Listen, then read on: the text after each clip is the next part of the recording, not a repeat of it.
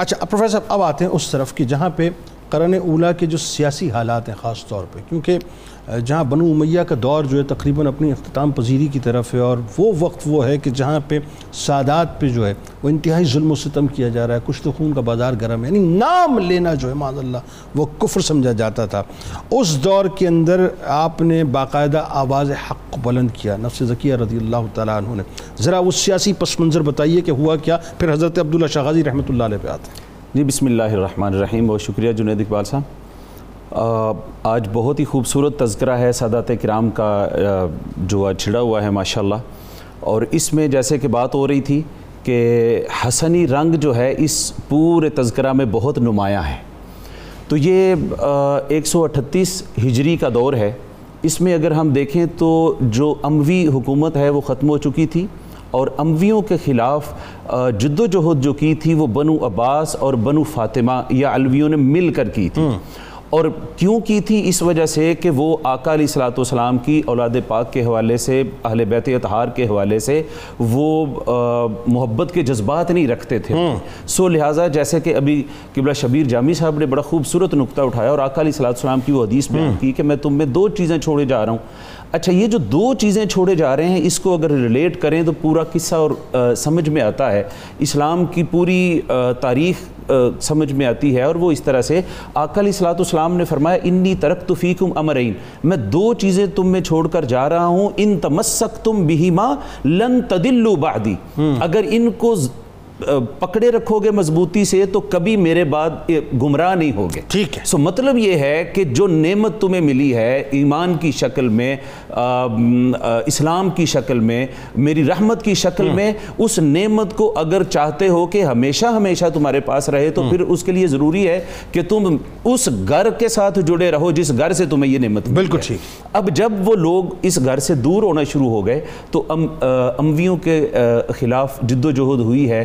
بنو عباس کی اور نعرہ ان کا اہل بیت کے حق میں تھا اور نعرہ اہل بیت اتحار کے حق میں تھا۔ اور یہ بات پھر طے شدہ تھی کہ جو ہی کامیابی سے یہ جد و جہد ہم کنار ہوگی تو پھر خلافت جو ہے وہ الویوں کے پاس ہوگی۔ ٹھیک ہے۔ سیدنا محمد نفس زکیہ جو ہے رحمت اللہ ابو ابو جعفر منصور نے اسی بات پہ تو بیعت کی تھی۔ اسی تینوں بھائیوں نے۔ اسی نظریے پہ تو بیعت تینوں جی، بالکل۔ ٹھیک ہاں۔ تینوں بھائیوں کے بارے میں آتا ہے کہ ابراہیم نے بھی صفاہ نے بھی اور منصور نے بھی ہاں۔ تینوں بھائیوں میں روایت میں آتا ہے کہ ان کے ہاتھ پہ مدینہ پاک میں بیعت ٹھیک آگے بڑھیں پھر کیا ہوا؟ جو ہی جو ہی جنید صاحب یہ معاملہ امویوں کی حکومت ختم ہونے کے قریب ہوتی ہے عباسیوں کو پتہ چلتا ہے کہ ہماری کامیابی کے امکانات روشن ہو گئے تو وہ فوری طور پہ عبداللہ بن صفا جو ہے عبداللہ صفا کو نومینیٹ کر دیتے ہیں اپنے ایک بھائی کو عباسی جو ہیں۔ یہاں پہ پھر اختلافات شروع ہو جاتے ہیں الویوں کے مبین اور ان کے مبین۔ چونکہ یہ بات طے شدہ تھی اور خود یہ بیعت کر چکے تھے حضرت سید محمد نفس زکیہ کی۔ ٹھیک ہے۔ اس کے بعد جب آگے چلتے ہیں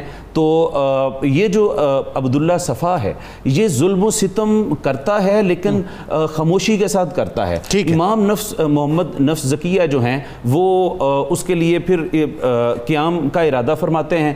اپنے لوگوں کو ساتھ شامل حال کرتے ہیں اور پھر ایک سو اٹھتیس ہجری میں پھر آپ قیام کا اعلان فرما دیتے ہیں۔ ٹھیک ہے۔ جد و جہد کا اعلان فرما دیتے ہیں۔ اچھا اس دوران یہ بھی تو ہوا نا کہ ایک سو یہ ایک سو اٹھتیس ہجری میں جو ہے اپنا آپ نے اپنا عبداللہ شاہ غازی رحمۃ اللہ علیہ کو جو ہے وہ ان کے بھائی یعنی ابراہیم کے پاس بھیجا بسرہ میں۔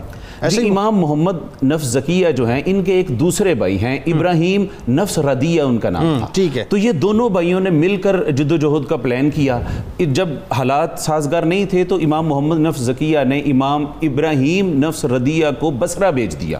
اور جب ان کو بسرہ بیچا ہے تو پھر اپنے بیٹے سیدنا عبداللہ شاہ غازی رحمۃ اللہ علیہ کو بھی ان کے ساتھ بسرہ بیچ دیا ہے۔ وہ بعد ازاں پھر وہاں سے ہوتے ہوئے کوفہ سے ہوتے ہوئے سندھ تشریف لائے ہیں۔ لیکن یہاں پہ یہ معاملات ہوتے ہیں کہ عبداللہ صفا جو ہے جو پہلا خلیفہ تھا عباسیوں کا وہ پوری جد و جہد کرتا ہے اور پھر حاکم بناتا ہے مدینہ کا زیاد بن عبداللہ کو۔ اور اس کو ڈیوٹی سونپی جاتی ہے کہ تم نے نفس زکیہ کی جاسوسی کرنی ہے اور ان کی حرکات و سکنات کے حوالے سے خبرگیری رکھنی ہے۔ مین وائل حضرت نفس زکیہ جو ہیں ان کی جو موومنٹ ہے وہ طاقت پکڑنا شروع ہو جاتی ہے۔ جب طاقت پکڑنا شروع ہو جاتی ہے اور زیاد بن عبداللہ ان کو گرفتار کرنے میں ناکام رہتا ہے تو وہ کیا کرتا ہے؟ وہ زیاد بن عبداللہ کو گرفتار کر کے پابندے سلاسل کر دیتا ہے۔ اور اس کے جگہ پہ دوسرا حکم رباہ بن منصور کو۔ رباہ بن منصور کو جب لے کے آتے ہیں تو وہ دوبارہ جب گرفتاری کی کوشش کی تو حضرت نفس زکیہ تو ان کے ہاتھ میں نہیں آئے لیکن ان کے والد اور چچا کو پھر وہ گرفتار کر کے لے گئے۔ اب یہاں پہ ایک بڑی زبردست بات ہے جو حضرت نفس زکیہ جو ہیں یہ ماشاءاللہ وار سٹریٹجیز میں اور ان چیزوں میں بڑے ماہر تھے۔ یہ دو تین دفعہ ان کا سامنہ ہوا ہے جعفر منصور سے لیکن اس کے باوجود وہ ان کو پہچان نہیں سکا۔ ٹھیک ہے۔ جی۔